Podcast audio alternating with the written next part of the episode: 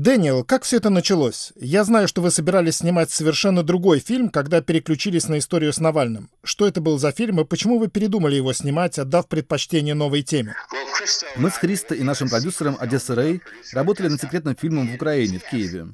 Но с этим фильмом что-то пошло не так. Он шел в разрез с интересами украинских властей, которые не очень хотели, чтобы мы его снимали. Мы сбежали из Киева и в один прекрасный день сидели в Вене и думали, какой шаг предпринять дальше.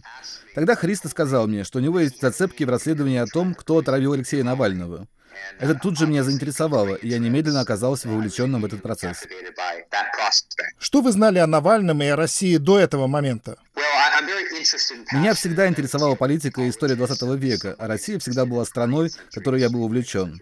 О Навальном я знал, что он лидер оппозиции, что он противостоит Путину и использует для этого социальные сети. Я, безусловно, знал, что он был отравлен, и слышал об этой громкой истории, но ни в коем случае не мог считать себя экспертом в подобных делах. Я не знаю русского языка, я никогда не был в России, так что это довольно необычно, что именно я в итоге снял такой фильм. Что было дальше? Какими были ваши первые шаги на пути к конечному результату? После того, как у Христа возникла идея, чтобы я снял этот фильм, или даже чтобы я поучаствовал в этом расследовании вместе с самим Навальным, он связался с ним и с Марией Певчих, и вскоре мы уже втроем ехали с Одессы Рэй на машине через Германию, чтобы встретиться с Алексеем. Вот так в ноябре 2020 года мы оказались в Шварцвальде. Мы сидели с Навальным друг напротив друга, и мне нужно было объяснить, почему именно я должен снимать этот фильм. Навальному понравилось то, что я предложил, мое видение и мои ожидания от этого проекта, и уже на следующий день мы начали съемки. Какое впечатление произвел на вас Алексей Навальный при первой встрече? Обычно я не нервничаю наедине со своими героями. В моем последнем фильме до этого было полно рок-звезд и знаменитостей. Но что-то в Навальном поразило меня с самого начала. Я понял, что это не будет шоу со звездой. Я просто должен рассказать о том, что это за человек, о его жизни, о том, какая это экстраординарная личность, об опасностях, которые преследуют его повсюду. Но самое главное впечатление — это харизматичность. Он умеет пошутить, обладает обаянием. Я сразу понял, что он представляет из себя политическую силу, что его харизма и индивидуальность — это огромный актив для его политических амбиций. Вместе с этим я понимал, что мне придется придерживаться некоторого скептицизма, если я хочу нарисовать объективный портрет этого человека. Это и было то, что понравилось Навальному в вашем предложении? То, каким вы решили его показать? Нет, конечно. Не думаю, что я когда-нибудь решился бы сказать ему все то же самое в лицо. Я думаю, он тоже был привлечен моей харизмой. Я объяснил ему, что сделаю для съемок этой картины все, что будет в моих силах, и я готов полностью поставить на паузу свою жизнь ради этого, что я готов вложить в этот процесс каждую частичку своей энергии. Я также думаю, что ему понравился тот факт, что я канадец, что я давно интересуюсь политикой, что я сам когда-то был политически активен у себя дома в Торонто. Мне кажется, наши личности просто совпали. Он забавный, харизматичный, любит поговорить о политике, спорить о разном. Я думаю, это совпадение характеров было важным. Что было самым сложным в процессе съемок? Я думаю, что самой большой сложностью было время. У нас с Навальным было очень маленькое временное окно до того момента, как мы могли потерять его для производства фильма. Мы поняли, что он хочет вернуться в Россию, но не знали, когда именно. Его сотрудники предупреждали, что окончательное решение может быть принято внезапно, что он предупредит нас, возможно, лишь за неделю до отъезда. Такой жесткий график был самым серьезным вызовом. Вы сказали потерять, то есть вы предполагали, что после возвращения в Россию он будет арестован? Я на самом деле не знал, чего ожидать. Очевидно, что я не эксперт по российской правовой системе. Что мы все понимали, возвращаясь, он подвергнет себя большой опасности. У меня не было особых надежд на то, что он приедет и спокойно пойдет домой. Скорее было ясно, что власти его задержат. Это понимание сильно давило на меня и на всю съемочную группу. Нашей задачей было успеть получить от Алексея все, что нам могло понадобиться. Изменилось ли как-то за время съемок ваше восприятие ситуации, сложившейся вокруг Навального? Поняли ли вы для себя, что именно с ним произошло и почему? Как я уже говорил, я начал работу над этим фильмом, не будучи экспертом по России. Я не говорю по-русски. И для меня было очень неожиданно многое из того, что я узнал о российской политике. Самым интересным для меня во время съемок было открыть для себя политический контекст, в котором оказался Алексей Навальный. В России нет правых и левых, нет тех рамок, в которых функционирует политика в странах Запада. Меня очень впечатлила смелость Алексея. Он невероятно харизматичен и бесстрашен, по-настоящему бесстрашен. Наблюдать все это с близкого расстояния для меня было потрясающим опытом. Ваш фильм снят с большой симпатией к Навальному. В то же время вы не постеснялись задать ему несколько вопросов, которые часто задают его критики в России, например, о его связях с националистами.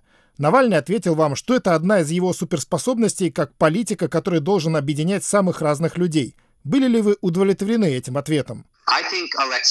Он четко артикулировал самые спорные моменты своего прошлого. Я могу соглашаться с некоторыми его высказываниями и действиями, могу не соглашаться, но общение с Навальным позволило мне понять тот контекст, в котором он принимал свои решения. На мои вопросы он отвечал открыто, и мне кажется, я понимаю, почему он иногда поступал так, а не иначе.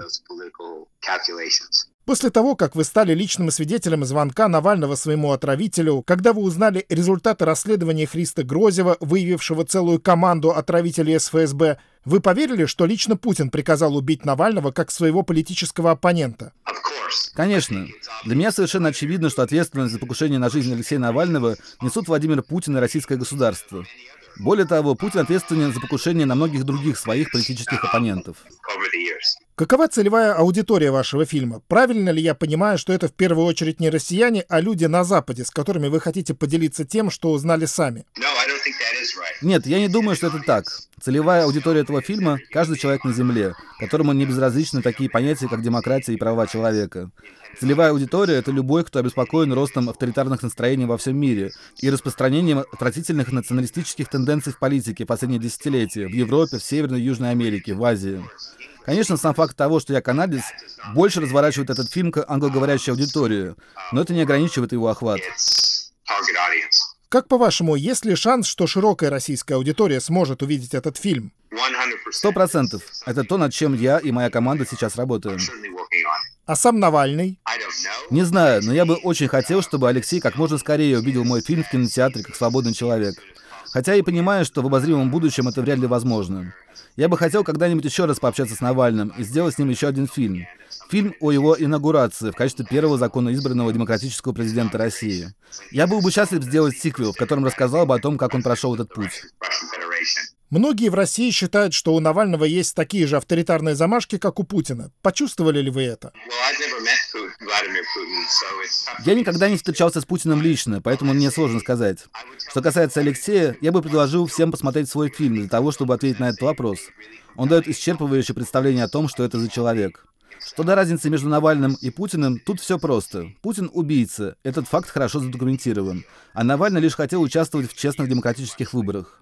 Если кто-то в России считает, что Навальный чем-то напоминает Путина, ради бога, можете не выбирать его или наоборот выбрать. Но это должны быть честные выборы. Уверен, что Навальный является сторонником такой же позиции.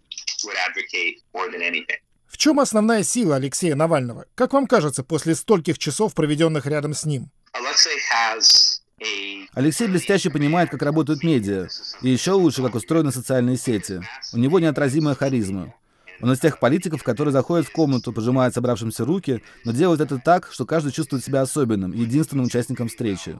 Совокупность этих качеств сделала бы его невероятно способным политиком, окажись в среде, где демократия является неотъемлемой частью политического процесса.